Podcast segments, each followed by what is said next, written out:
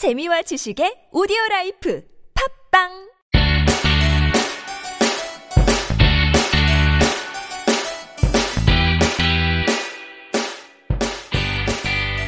찾아가는 법률 서비스를 지향하는 법률사무소 시우 김삼연 변호사입니다. 292회 함께 읽는 민법을 시작해 보도록 하겠습니다. 네, 이제 또 새로운 한 주가 시작됐죠. 2018년 3월 26일 이제 또 월요일 아침을 맞이했는데요. 또 힘차게 내 생에 가장 아름다운 일주일이 될 수 있도록 최선을 다하는 일주일이 되도록 노력해야 되겠죠. 요즘에 헌법 개정안이 지금 발의가 돼서 대통령의 지금 우리 헌법 개정을 어, 발의할 수 있는 그런 자격을 갖춘 어, 자들이 국회의원의 제적위원 가반수나 또는 대통령이 이제 발의를 할 수 있도록 되어 있잖아요. 그거 중에 이제 대통령이 어, 처음에 당선되기 전에 그 선거 공약으로 아마 이 헌법 개정과 관련된 내용도 있었던 것으로 기억을 하는데 약속대로 헌법 개정안을 발의를 했고 헌법 개정안을 모두 뭐 자세하게 읽어보지는 않았는데 어쨌든 그 방향 자체가 앞으로 우리 사회가 아, 만들어 나가야 될 그런 어떤 좀 그런 방향으로 좀 옳은 방향으로 어떤 바라보고 있는 그런 헌법 개정안이 아닌가라는 생각이 들고 아, 이렇게 뭐 물론 이제 이 헌법 개정안이 이제 그 의결이 되기 위해서는 국회 제적위원 3분의 2 이상의 찬성이 필요해서 뭐 아, 통과가 될 건가라는 의심이 들기는 하죠. 그래서 또 뭐 이런 여러 가지 시행착오를 겪으면서 조금 더 나아지는 것일 테니까 뭐한 번에 이렇게 모든 것이 천지 개벽하듯이 모든 것이 이렇게 바뀔 수는 없잖아요. 이렇게 하나 둘 더 나아가는 과정이라고 어, 생각하면 될 것이고 어, 몇년 전부터 시작됐던 어떤 부정부패나 우리 사회에 만연되어 있던 뭐 어떤 권력에 대한 어떤 부정적인 그런 부분들이 이제 사회에 드러나면서 우리 국민들 이 사회의 주인이자 구성원이자 주인이라고 할 수 있는 우리 의사들이 조금씩 반영되기 시작했고 어, 뭐 선거 결과로서 우리 리더도 어떤 우리의 의사에 따라서 어, 어, 선출이 됐다라고 할 수 있고 대통령도 지금 현 대통령도 문재인 대통령도 어, 우리의 의사에 따라서 제 개인적으로는 물론 다른 시각도 분명히 있겠죠 정치적인 에, 그런 이해관계에 따라서도 다르게 보여질 수도 분명히 있겠지만 어쨌든 아, 우리가 아, 그래도 에, 원 대다수가 많은 사람들이 에, 원하는 아, 바대로 어, 사회가 조금씩 움직이지 않나라는 그런 생각이 들고요. 예, 헌법 이제 함께 있는 헌법에서 지금 잠시 중단된 되어 있는 상태지만 함께 있는 민법을 모두 마무리 짓고 시작하려고 잠시 멈춰 있는 상태지만 함께 있는 헌법에서도 뭐 수차례 말씀드렸지만 헌법이 에, 조문도 몇 개 안 되고 어, 한 130개의 조문이잖아요. 그리고 내용도 어떻게 보면 좀 추상적이고 일반적인 내용이어서 아, 이게 뭐 그렇게 중요할 것인가라고 생각하시는 분들도 분명히 있을 텐데 이 근대 국가가 발생하고 나서 헌법은 에, 대부분의 국가가 아마 모든 국가일 것 같은데 에, 헌법을 최상위법으로서 갖고 있게 되죠. 그래서 대부분은 그 헌법의 에, 그 구성원인 국민들이 가지는 에, 그런 권리들, 에, 불가침의 권리라고 여겨지는 그 국민들의 권리를 규정을 하고 에, 그리고 그 통치 구조와 관련된 통치 기관들 누가 뭐 대통령제를 둘 것인가 아니면 의원 내각제를 둘 것인가 이런 내용들도 다 아, 다를 수 있잖아요. 그런 어떤 아, 통치 구조와 관련된 이런 내용들을 담고 있고 이런 내용들이 최상위법이기 때문에 그 위 하위의 법, 률들이 이제 제정되고 시행됨에 있어서는 항상 이 헌법에 반하지 않게 그 방향대로 어, 제정되고 시행될 수밖에 없는 것이죠. 아, 그렇기 때문에 지금 헌법 개정안에서 5.18 어, 정신이나 뭐그 그 지방 분권과 관련된 내용들이나 뭐 그 통치 구조와 관련돼서 어떤 대통령제 임기나 이런 내용들은 아, 굉장히 큰 부분 부분이고 또 노동과 관련된 부분들도 어, 언어도 굉장히 순화되면서 우리가 노동 그러면 아, 그 코미디언이 얘기했던 무슨 빨갱이 뭐 이렇게 생각이 예전에는 들었잖아요. 제가 아, 그 야학 활동을 할 때만 하더라도 그 노동이라는 단어 자체 쓰기가 굉장히 좀 쉽지 않았는데 예, 그래서 근로 뭐 이렇게 썼는데 노동이라는 말은 인간의 역사 속에서 가장 아, 신성한 우리가 아, 정말 먹고 살고 어, 생존하기 위해서 가장 기본적인 예, 내용이니까 중요한 아, 용어고 정말 존중되어야 될될 용어잖아요. 그래서 이런 노동이라는 용어라든지 뭐 일한다라는 이런 말을 좀 순화해서 이런 부분도 있고 이렇게 바뀜으로 인해서 이제 나머지 법률들이 이 헌법이 바뀌는 게 뭐가 그렇게 대단하냐라고 생각할 것이 아니라 이 문구가 약간 바뀜으로 인해서 그와 관련된 여러 가지 법률들 뭐 정치 구조와 관련된 어, 뭐 법률이라든지 어, 근로기준법이라든지 노동 문제나 이런 것들이 다 바뀔 거 아니에요. 어, 그럼 모든 이런 어, 그 하위에 구성되어 있는 우리 현대사의 우리 사회를 움직이고 있는 이런 법률들이 다 그 헌법의 방향에 맞춰서 어, 이제 또 개정될 것이고 그렇게 또 시행이 될 것이니까 어, 그렇게 조금씩 조금씩 사회가 변화되어 가는데 이 헌법이 어떤 방향을 제시하고 있느냐가는 아, 정말 중요한 내용이다라고 말씀드릴 수 있고 이제 함께 있는 민법 거의 마무리가 되어 가는데 우리가 어, 아마 내일 이제 후경 계약 오늘 이제 후경 계약 시작해서 내일 정도에 후경 계약이 마무리되고 한 하루 이틀에 걸쳐서 이제 부양 과 관련된 내용이 마무리되면 이제 친족편만 끝내면 함께 있는 민법이 끝나잖아요. 그래서 1118개의 이 방대한 민법 조문을 끝내고 나면 다시 함께 있는 헌법이나 형법으로 돌아가서 그때 이제 함께 있는 헌법을 다시 시작을 하면 그때 이제 헌법 개정안과 관련된 내용들도 또 한번 상세하게 설명을 해드릴 기회가 있을 것 같긴 한데 어쨌든 이 헌법 개정안이 아, 헌법이 바뀐다는 것이 개정된다는 것이 그렇게 작은 의미는 아니다라는 정도로만 아, 좀 이해를 하시고 한번 관심을 가지고 어떤 내용이 그렇게 바뀌는지 그리고 이렇게 바뀌는 게 문구 바뀌는 게 뭐가 그렇게 우리 사회가 뭐가 변하겠어 이게 아니다라는 정도로만 아, 관심을 가지고 한번 바라보는 것도 필요하지. 하지 않을까라는 생각을 해봅니다. 이제 우리는 후견 계약, 아, 드디어 후견의 마지막 까지 이제 에, 다가왔네요. 후견 제도가 많이 바뀌었고 아, 예전에 에, 그 개정되기 전에는 우리 민법 총칙에서 공부했듯이 미성년자, 아, 한정치산자, 금치산자 이렇게 제한된 능력을 가지고 있는 자들을 이렇게 한정을 하고 이와 관련돼서 후견 제도가 아, 대체적으로 아, 어, 좀 강제적이라고 해야 되나요? 법에 정해진 요건에 따라서 좀 형식적인 에, 부분이 있었는데 이제 후견 제도가 많이 변경이 되면서 미성년자, 성년 어, 후견인, 에, 또 한정 후견인, 그, 특별 후견인 이렇게 다양한 아, 좀 그리고 그 후견을 받는 사람들의 의사가 어, 되도록 많이 반영되도록 이렇게 개정이 됐다라는 내용들을 우리가 공부를 했는데 이제 그 개정된 내용의 에, 가장 큰 부분 중에 하나라고 할 수 있겠죠. 후견 계약이라고 해서 어, 지금 당장 어떤 능력이 결여되어 있거나 능력이 부족하기 때문에 후견을 받아야 되는 그런 상황은 아닌데 그 이후에 자신의 어떤 사물을 처리할 능력이 부족하게 되는 상황이 있을 수 있잖아요. 그래서 그런 것들을 대비해서 어, 자신의 재산 관리나 어떤 뭐 신상 보호나 어떤 이런 사무 처리와 관련된 내용들을 미리 어, 이렇게 자기가 정해놓을 수 있도록 그 후견을 받는 사람들의 의사가 아, 가장 많이 반영되어 있는 아, 그런 내용이 바로 후견 계약이라고 할 수 있고 이와 관련된 규정을 읽어보도록 하겠습니다. 제959조의 제14는 후견계약의 의의와 체결 방법 등이라는 제목으로 제1항 후견계약은 질병 장애 노령 그 밖의 사유로 인한 정신적 제약으로 사물을 처리할 능력이 부족한 상황에 있거나 부족하게 될 상황에 대비하여 자신의 재산 관리 및 신상 보호에 관한 사무의 전부 또는 일부를 다른 자에게 위탁하고 그 위탁 사무에 관하여 대리권을 수여하는 것을 내용으로 한다. 제2항 후견계약은 공정증서로 체결하여야 한다.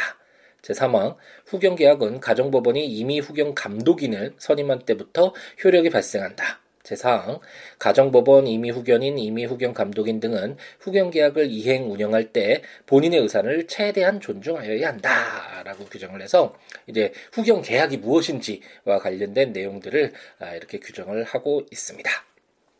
사실 후견 계약이 아, 딱 생각해보면 어떤 계약이 떠오르지 않나요? 우리가 아, 계약법을 공부했을 때 계약, 아, 이제 강론에서 여러 가지 계약 유형들을 봤잖아요. 아, 근데 그 계약 내용 중에서 우리가 친권이나 아, 지금까지 봤던 후견인과 관련된 또 후견 감독인과 관련된 에, 내용에 항상 등장했던 규정이 위임 규정이었죠. 자기의 사물을, 본인의 사물을 어, 다른 사람에게 에, 맡겨서 처리하도록 하는 그런 계약 내용이 위임 계약이라고 할 수 있고 이 후견 계약도 얼핏 보면 위임 계약과 동일하죠. 어, 자신의 어떤 사물을 어, 처리를 해달라고 다른 사람에게 부탁하는 것이니까 후견인에게 그렇기 때문에 이 위임 계약과 굉장히 유사한데 위임 계약은 채권적인 관계죠. 그리고 그 계약 내용에 한정되는 그런 어떤 채권적 관계에 불과한데 후견 계약은 어, 후견인이 우리가 지금까지 후견인과 후견 감독인 이런 내용들을 공부를 해왔지만 굉장히 많은 영향을 미치게 되잖아요. 아무래도 후견을 받는 자들이 제한된 능력을 가지고 있다라는 전제에서 시작된 그 어떤 제도이다 보니까 그 후견인은 그런 상황들을 악용할 여지가 충분히 있고 어, 그렇기 때문에 그로 인해서 수없이 많은 이해관계가 발생할 여지가 있고 그렇기 때문에 가정법원이나 뭐 이런 어, 저 후견 감독인이나 제 3자가 어, 그 후견인의 어떤 임무가 제대로 이행되고 있는지를 감시 감독하고 제한하는 그런 규정들을 많이 뒀잖아요. 너무 많은 영향을 미칠 수 있는 그런 지위에 있기 때문이겠죠. 그렇기 때문에 이 후견 계약을 맺으면 민법상의 후견 계약 그러면 이제 후견인이 되는 것이니까 위임 계약상의 단순한 채권적인 그런 권리 의무를 가진 자가 아니게 되고 그렇기 때문에 후견 계약은 그 그냥 형식적으로 봤을 때 위임 계약과 유사하지만 좀 다른 내용들을 추가를 해서 이렇게 좀 엄격하게 후견 계약이 이행되기 위해서 좀 엄격한 요건을 두고 있습니다. 그것이 무엇이냐면 이제 우리가 아, 아까 읽었고 아까 설명드렸듯이 이렇게 뭐 사물을 처리할 능력이 부족한 상황이거나 아니면 부족하게 될 상황에 대비해서 어, 떤 이런 자신의 재산 관리 이런 어떤 위탁 사무에 관해서 어, 대리권을 수여하는 것을 내용으로 하는 후견 계약을 아, 이제 체결할 수 있다. 이것은 뭐 위임 계약과 그게 다를 수 없겠죠. 이런 상황에 있다라는 것만 약간 아, 차이가 있을 뿐이지. 하지만 이 항에서 후견 계약을 공정 증서로 체결하도록 해서 공적인 어떤 어, 그것을 확인할 수 있는 아, 본인들 사이에 체결됐을 때 뭔가 불안정하고 그 의사가 제대로 반영되지 않을 수 있는 그런 위험들을 아, 애초에 좀 제거하는 것이죠. 그래서 공정증서로 체결하도록 하고 있고 이렇게 계약만 체결한다고 해서 아, 위 나의 후견 사무와 관련된 어, 일 처리를 해줘 뭐 이런 식으로 어, 계약을 후견 계약 제목으로 체결했다고 하더라도 가정법원이 이미 후견 감독인을 선임해야지만 그게 후견 계약으로서의 어떤 지위가 생겨서 그런 효력이 발생한다라고 규정을 해서 약간 위임 계약과는 다른 그런 성질을 가진다는 점을 분명히 예, 밝히고 있습니다. 공정증서와 관련된 내용들을 예전에 한번 말씀드렸던 것 같은데 공정증서가 그 공증이라고 하죠. 우리 현실에서는 일반적으로 이게 공증사무소에 가면 일반적으로 이렇게 에, 전문 공증을 할 수 없고 이제 개인 에, 법률사무소 같은 경우에는 공증까지는 못하고 공증을 할 수 있는 그런 요건들이 있거든요. 변호사 몇 분이나 이런 에, 법무법인만 이렇게 할 수 있고 이런 내용들이 있는데 이 공증을 하면 에, 모든 것이 다 모든 에, 완벽하게 모든 것이 처리되는 그런 내용은 아니고 어, 다만 당사자 들 사이에서의 어떤 계약을 체결했을 때 그 계약이 체결됐다는 그 그리고 그 계약서 내용에 어떤 그 양 당사자의 의사가 담긴다는 내용은 계약서만으로도 충분하지만 객관적인 제 3자가 어, 그러한 내용 그러한 어, 어떤 의사 표시로 인해서 이러한 내용의 어떤 계약이 체결됐다는 확인하는 것은 굉장히 좀 큰 의미가 있잖아요. 음, 그렇기 때문에 이렇게 공증을 체결하게 되고 일반적으로는 그런 것보다도 아, 이제 공정 공증을 하게 되면 공정증서로 작성을 하게 됐을 때 대여금 같은 경우에 만약 변제하지 않으면 어, 원래는 어, 이제 그 자기 채권을 회수하기 위해서 강제 집행을 실시해야 되잖아요. 어, 소를 제기해서 판결을 받은 다음에 그걸 집행권원으로 해서 이제 민사 집행까지 들어가야 되는데 이제 공정을 받게 되면 공정증서를 통해서 어, 이렇게 에, 어떤 대여 사실 같은 것을 확인하게 되면 이제 그 공증에 나와 있는 그 시기에 변제가 되지 않으면 그 공정 증서를 가지고 그것도 또 하나의 판결 받은 것처럼 에, 이게 집행권원이 돼서 어, 집행을 바로 들어갈 수 있다 라는 그런 어떤 실익이 있기 때문에 운영되는 제도가 바로 공정 에, 제도인데 에, 지금 후견 계약에서도 공정 증서로 아, 이렇게 체결하도록 해서 어쨌든 후견 계약이 에, 좀 엄격한 요건하에서 어, 이렇게 이행되도록 규정을 하고 있습니다. 제959조의 15는 이미 후견 감독인의 선임이라는 제목으로 제1항 가정법원은 후견 계약이 등기되어 있고 본인의 사무를 처리할 능력이 부족한 상황에 있다고 인정할 때에는 본인 배우자 사촌인의 친족 이미 후견인 검사 또는 지방자치단체의 장애 청구에 의하여 이미 후견 감독인을 선임한다. 제2항 제1항의 경우 본인이 아닌 자의 청구에 의하여 가정법원이 이미 후견 감독인을 선임할 때에는 미리 본인의 동의를 받아야 한다. 다만 본인이 의사를 표시할 수 없는 때에는 그러하지 아니하다. 제3항 가정법원은 이미 후견 감독인이 얻게 된 경우에는 직권으로 또는 본인 친족 이미 후견인 검사 또는 지방자치단체의 장애 청구에 의하여 이미 후견 감독인을 선임한다. 제4항 가정법원은 이미 후견 감독인이 선임된 경우에도 필요하다고 인정하면 직권으로 또는 제3의 청구권자의 청구에 의하여 이미 후견 감독인을 추가로 선임할 수 있다. 제5항 이미 후견 감독인에 대하여는 제940조의 5를 준용한다. 라고 규정을 해서 우리가 어, 방금 전에 959조의 14에서 이미 후견 감독인을 선임 한 때로부터 후견 계약이 효력이 발생한다라고 규정되어 있잖아요. 그러니까 후, 이미 후견 감독인이 선임되기 전까지는 그것은 후견 계약이 어떤 효력이 발생하는 것이 아니죠. 그것은 단순한 위임 계약으로도 볼 수 있는 것이죠. 그렇기 때문에 이렇게 이미 후견 감독인이 선임되는 것이 굉장히 중요한데 또 하나 어, 좀 특이한 점은 이제 가정법원의 후견 계약이 등기되어 있을 때 이렇게 임의 감독 후견인을 선임해서 후견 계약이 아, 이행이 되도록 그런 효력이 발생하도록 규정하고 있잖아요.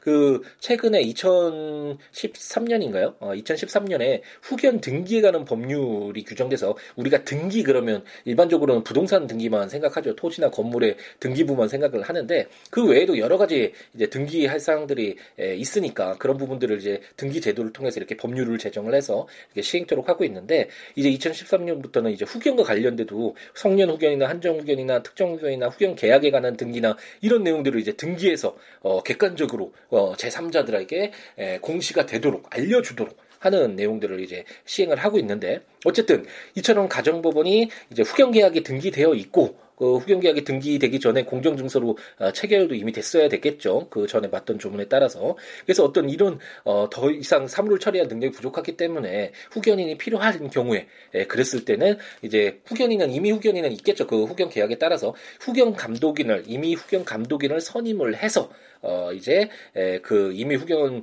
에, 후견 계약이 효력이 발생토록 어, 이렇게 규정을 어, 하고 있습니다. 나머지 내용은 우리가 어, 후견과 관련된 제도를 공부를 해오면서 많이 읽었던 어, 그런 조문들이죠. 이렇게 에, 뭐 이미 후견 감독인이 없었을 때 가정법원이 직권으로도 어, 이미 후견 감독인이 선임할 수도 있고 어, 또는 어, 선임된 경우에도 필요한 경우에 추가로 선임할 수 있다라는 내용도 공부했었고 어, 940조의 5를 준용해서 그 후견인의 가족 어, 그건 후견 감독인이 될 수 없다라는 규정이 있잖아요. 당연히 가족끼리 후견인도 하고 후견 감독인도 하고, 아, 그러면, 아, 그 후견 사무가 제대로 이행되는지를 감시 감독한다라는 후견 감독인의 그 어떤, 아, 위치의 그 제도적 역할이 좀 퇴색되겠죠. 음, 그렇기 때문에 이런 내용들을, 아, 제 959조의 15가 아, 담고 있습니다. 제959조의 16은 이미 후견 감독인의 직무 등이라는 제목으로 이미 제1항 이미 후견 감독인은 이미 후견인의 사무를 감독하며 그 사무에 관하여 가정법원에 정기적으로 보고하여야 한다. 제2항 가정법원은 필요하다고 인정하면 이미 후견 감독인에게 감독 사무에 관한 보고를 요구할 수 있고 이미 후견인의 사무 또는 본인의 재산 상황에 대한 조사를 명하거나 그 밖에 이미 후견 감독인의 직무에 관하여 필요한 처분을 명할 수 있다.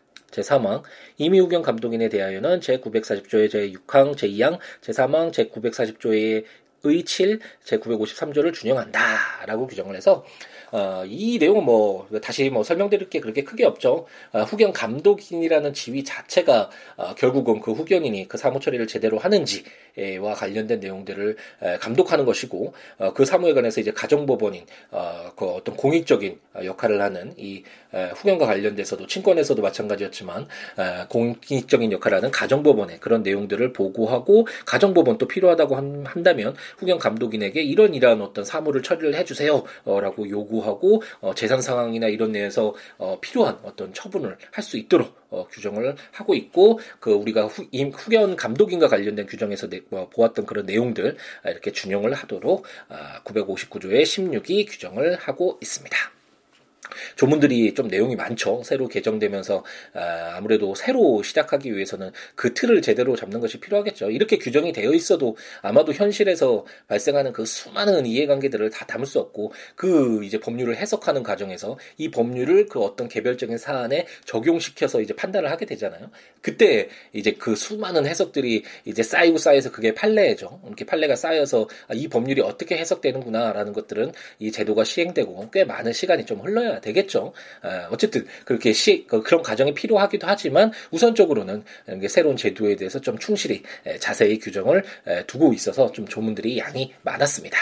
조문들 한번 보시면서 어, 들으시면 좋으니까 국가법령정보센터 아, 이용하셔서 조문들 참고하시거나 제가 전자책으로 발간한 함께 있는 민법 조문과 설명들 참고하시거나 제 블로그 siwo.com siwo.net siwoolaw.com.net 조문과 설명들 참고하시면서 들으시면 좋겠습니다. 뭐 법률 외에 어떠한 내용이라도 좋으니까요. 살아가는 이야기도 좋고 헌법 개정안과 관련된 의견도 좋고 뭐 다른 내용도 담겼으면 좋겠다. 뭐 이런 내용들도 있을 수 있잖아요. 어떠한 내용이라도 좋으니까요. 서로 이야기 주고받는 우리였으면 좋겠고요. siwo.com, siwo.net이나 siabooks.com, siabooks.com 블로그나 026959-9970 전화나 siwo 골뱅이 gmail.com 메일이나 트위터나 페이스북에 siwo로에 오셔서 여러 가지 이야기 함께 하는 우리였으면 좋겠습니다.